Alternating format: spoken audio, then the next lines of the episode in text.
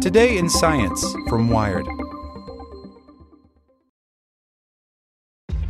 This episode is brought to you by ShipStation.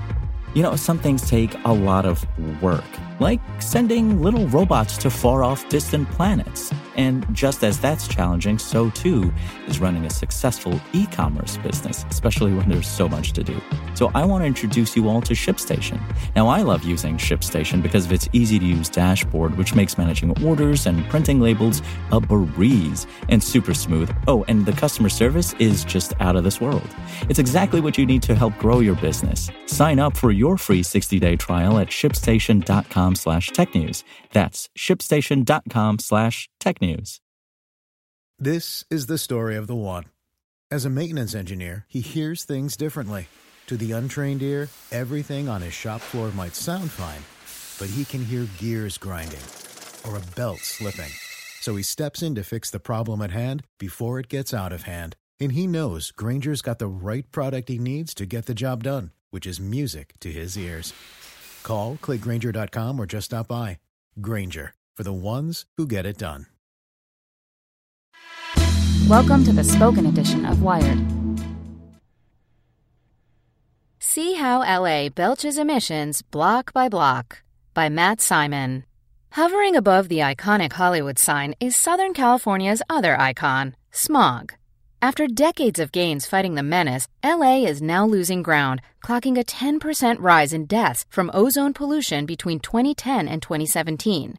Cars, of course, are the major contributor to smog, but vehicles and power plants and industry and airports also put out an invisible menace the CO2 that's warming the planet.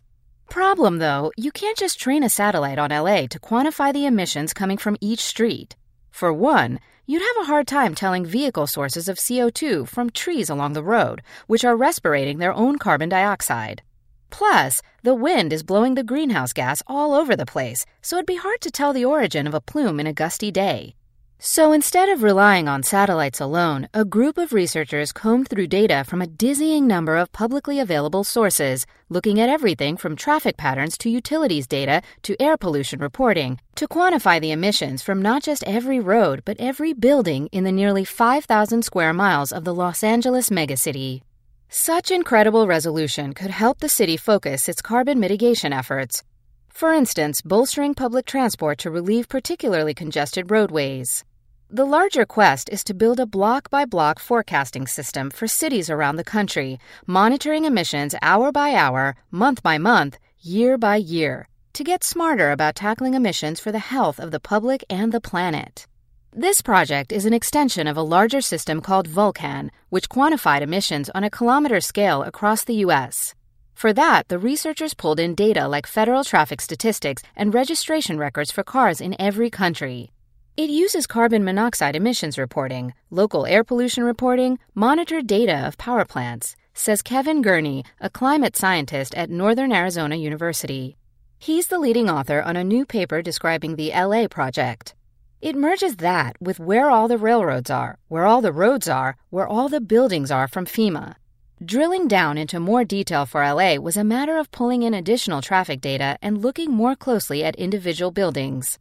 Data on the age of a structure can tell you how efficient it might be, for example, and the kind of facility something is suggests how much it emits. An airport puts out a lot more CO2 than a residential home. The system also incorporates data from the Department of Energy about occupancy schedules or how busy buildings like offices and malls are throughout the day. That fluctuates quite a bit, of course, as do the associated emissions. So perhaps unsurprisingly, the researchers found that during the day, residential emissions crash as people head to work in commercial zones.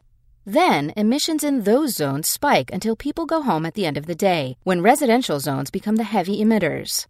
More surprising, though, is what they found on roads. In the Los Angeles megacity, 10% of the total road surface was responsible for 60% of road emissions. All told, the researchers calculated the city is spewing 176 million tons of CO2 per year total. Which brings us to the utility of such granular data. These road emissions are driven largely by congestion, which city planners can alleviate with things like bike lanes or streetcars. We can identify where those are going to be most effective, says Gurney. where you're going to get the most bang for your buck if you're going to, say, add another light rail extension. This kind of bottom up approach, accumulating fine details to build the bigger picture of emissions across the city, in turn feeds into a bottom up approach for mitigation. A city's progress feeds into the state of California's intense efforts to curb emissions. What this new research does is give us a very, very fine level of data at a very local level that can then be built on, says Dave Clegern, spokesperson for the California Air Resources Board.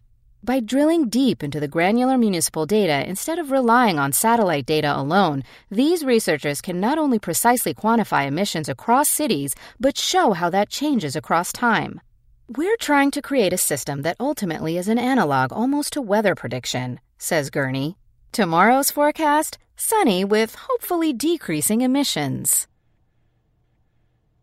I'm Victoria Cash. Thanks for calling the Lucky Land Hotline. If you feel like you do the same thing every day, press 1.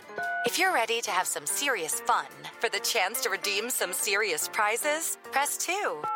We heard you loud and clear. So go to LuckyLandSlots.com right now and play over 100 social casino-style games for free.